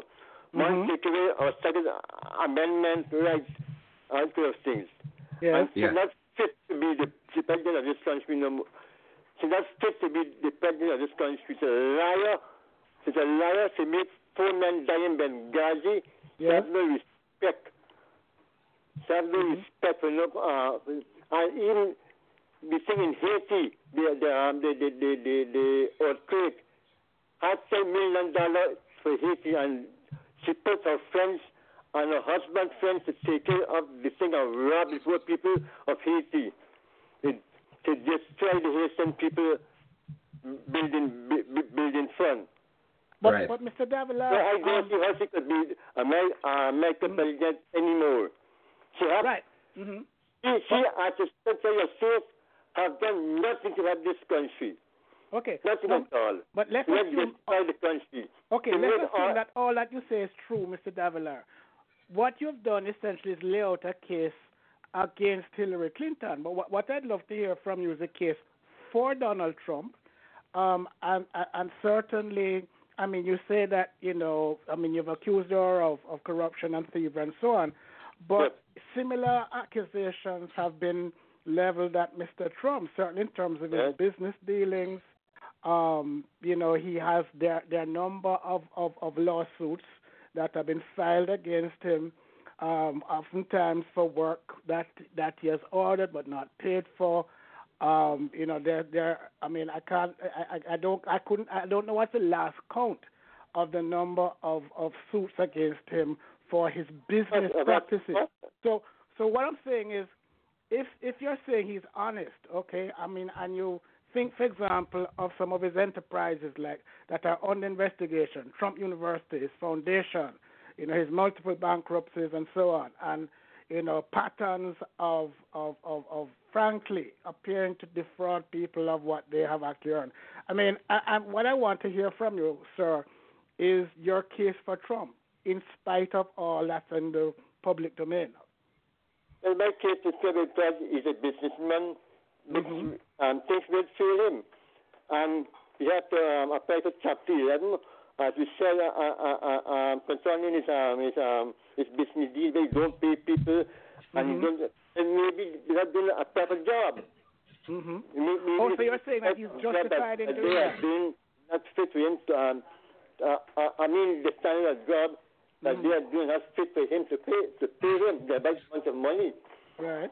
So, but he has settled suits. He has settled suits. But he has actually settled suits. He's actually settled suits in which that was the situation. So so that if indeed it is, as you let us say that somebody. I'm not doing it too good. I'm not doing it too good. Oh, sorry. Clyde, right, you take over. Let me just pose a different question. Are you hearing me clearly, Mr. Davila? Yes, sir. Is better now? No, okay. Mr. Davila, let me ask you a separate question. Jumping, like the thing is jumping. Okay. We're talk really slowly. Right. Really slowly. So that you hear us clearly. Mr. Davila, what are your thoughts on the recent tape recording of Trump? Are you hearing us now? Like a jumping, it's muzzling. Yeah. Okay, all right. Hold on. It's muzzling. I can hear it properly. Just hold 1 second, Mr. Davila. We're going to try and see if we can fix it for you. We might just call you back. Go ahead, Clive. Right. Okay. All right. Is it sounding any better now? No, same way. Okay. All right. Okay. I really don't know what that means. Because we are hearing you better, but you're not hearing us. No. Shall we call you again, perhaps? If what? No. I don't think he has to hang up. We just. I'm not sure what is happening to the connection, his connection, because persons in the chat room, let us know if you're hearing us clearly, please. He not clearly a bit. Okay, it's coming on a bit now. All right, good. So, Mr. Davila, my question was, what are your thoughts on the recent tape recording of Trump, more or less joking about grabbing women's private parts? How do you feel about that? One who supports him. Look, as a Christian, these things do happen. Mm-hmm. That people go and sound like nonsense in these places. Yeah. Well, most women do the same thing too. They talk about men butts and this kind of story sometimes. Mm-hmm. And I'm not saying that it's right. Don't get me wrong. I'm not saying that it's right. But that's just talk. They're just talking things. But women have come up to accuse him of doing women, maybe never. Mr. Davila, and because of God said about faith that is touching them, these women from Norway corruption, how he robbed them and do all that evil things to them. Why then they came right before than now?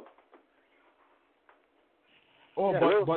But women have accused him. Are you saying why are they just making their voice heard now?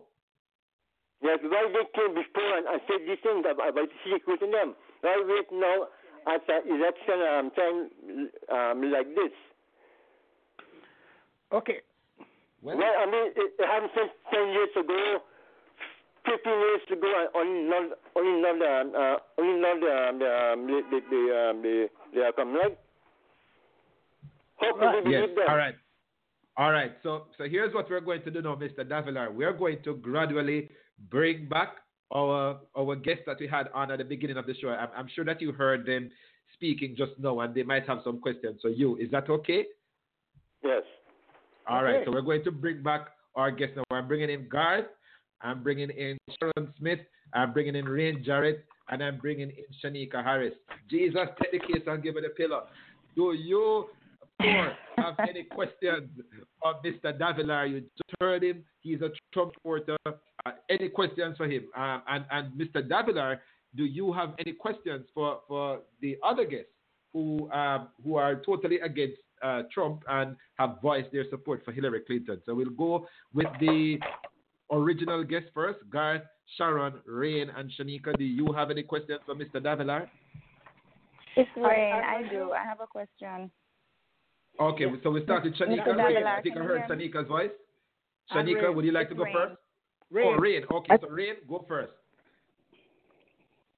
Just wanted to pick up on your point, Mr. Davila. You said that you believe he's an honest man, and I think that's a very important attribute to someone who are going to vote as our president. And if that is the case, if he is indeed an honest person, do you want an honest, xenophobic racist running the country?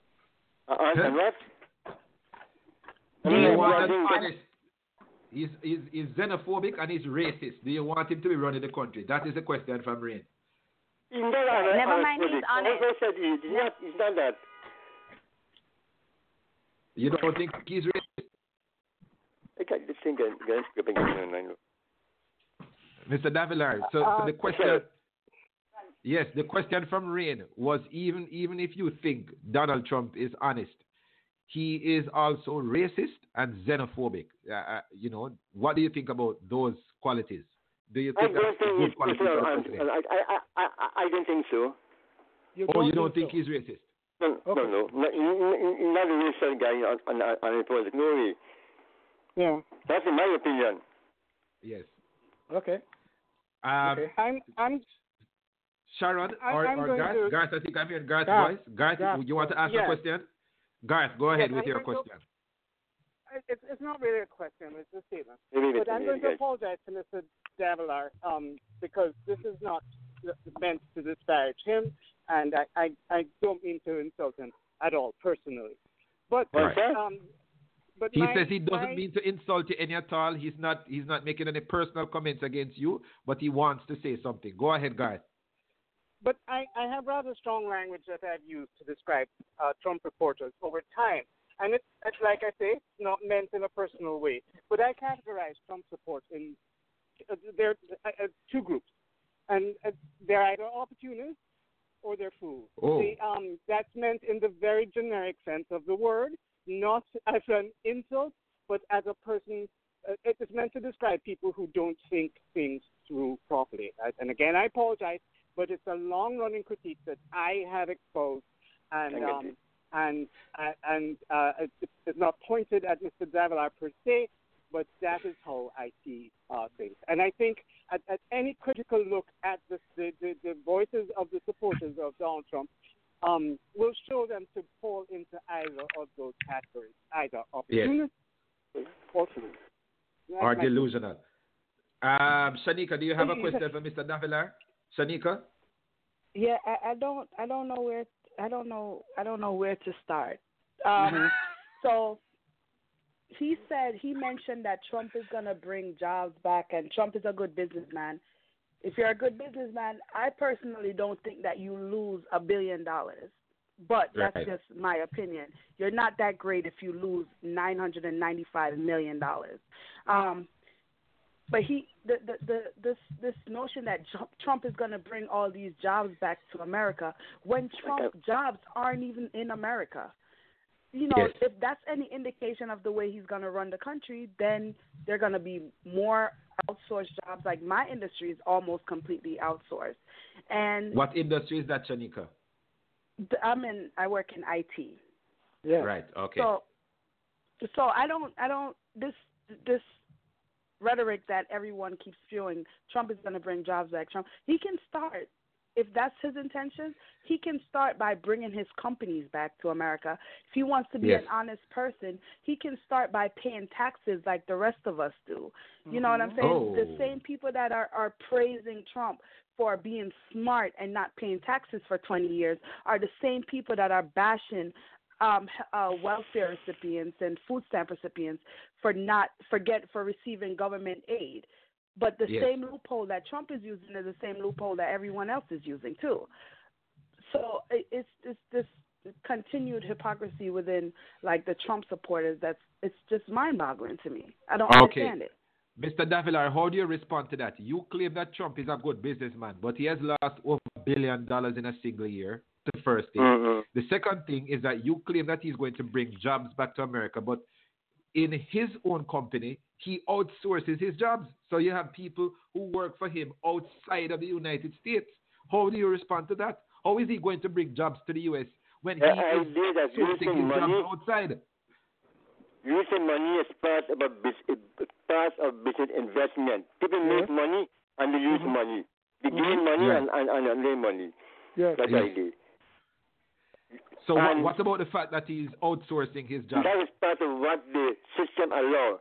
And by paying tax, the law allows him to do it. If people are vexed, let them change the law. Let them change the law. So you're comfortable with that? You're doing anything wrong.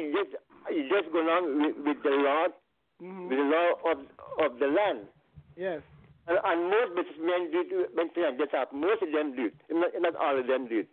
Yes. Most of them take the opportunity of what the law allows them to do. Okay. You don't hide nothing from them. You say, well, I do it too. I make them too. Okay. All right. Can I say? Not before you come back, Shaneka.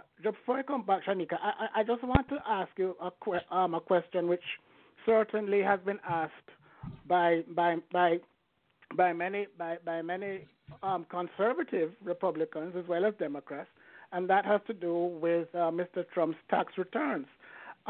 Do you agree with Trump withholding his tax returns? Yes, I agree with that. It's not the law for him to think the tax. That's my personal thing. And if it's not the law, or it's not that he has to do it, leave to him to do it. Yes. If you want to do it, I mean, I don't mind if you don't do it. Okay, so you're saying that it's a purely voluntary exercise, and if he doesn't do it, if you want to do it. Mm. Okay. I mean, if anybody wanted that day, okay, that day we have done it. Phone gone again. Okay. Yes. Sorry about that. We're hearing you. Yes. We're hearing you. We have a question in the chat room, Mr. Davila. A quick question. Trump. We have a question from Alison, and Alison is asking about the fact that Trump was the one who started the birther movement, or was one of the champions of the birther movement, and has now been proved totally and completely false, and is yet to own that up. How do you feel about that? As far as I know, it is the Clinton that started the birther thing in 28 when had the thing. I see, and this man blew me for his name started. They did it, not Trump did it, but Trump tried to prove a point. Right. But they started. But let us assume that you're correct, that Trump didn't start it, but Trump is the one who I think gave it a lot of energy. I agree with that. And certainly went to the extent of demanding publicly. Right. So I'm saying, so I would still be interested. Let's assume that you're correct, that it was somebody else, perhaps even in the Clinton camp, who started it. But what is your view of Trump's role? I mean, are you comfortable with Trump's role in the birther movement? That is his way of doing it. You know what I mean? That's it. What? Sorry, I missed that. I'm not unelected. I was saying I'm comfortable with it. Well, you're not uncomfortable with it. I'm not comfortable. You're not. With it. Okay. He could have left on right there and then. Okay. I understand what you're saying. So, all right. Mr. Davila, in 1 minute, Mr. Davila, do you have any questions for the anti-Trump camp that we have here in studio? Do you have any questions in 1 minute? Hello? Yes. Say it again, Clyde, because you broke up. Yes. Hello. Yes, Mr. Davila, I'm asking, do you have any questions for the persons who support Hillary Clinton, who are in studio with us right now? In 1 minute, do you have any questions for them? Yes, what she did for the country being at such a state. What I see have to prove that she did something for the country. And secondly, why did she not allow the people in Benghazi to have the security they asked for? Any responses? From that, we have about like a minute. Literally a minute. What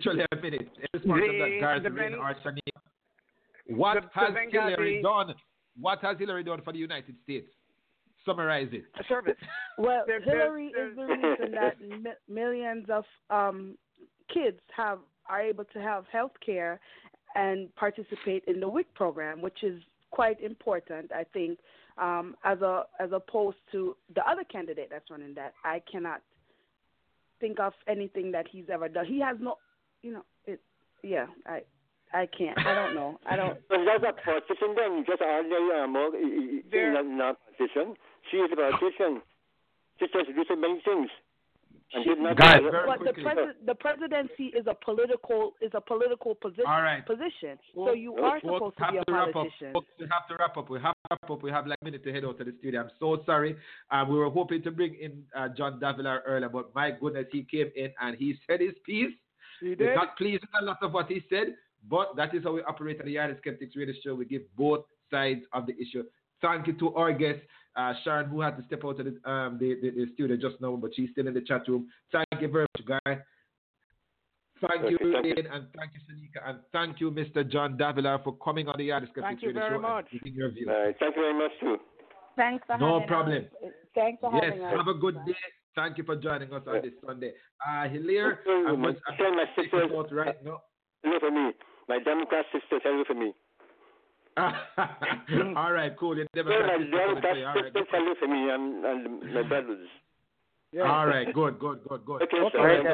right now. We'll catch you guys next week. Yeah, when we talk about social media and modern communication, and we will be featuring, among other people, Dr. Alison Irvin. social media and modern communication. All right. Next week, Sunday. See you guys soon. This is John Lennon with Imagine.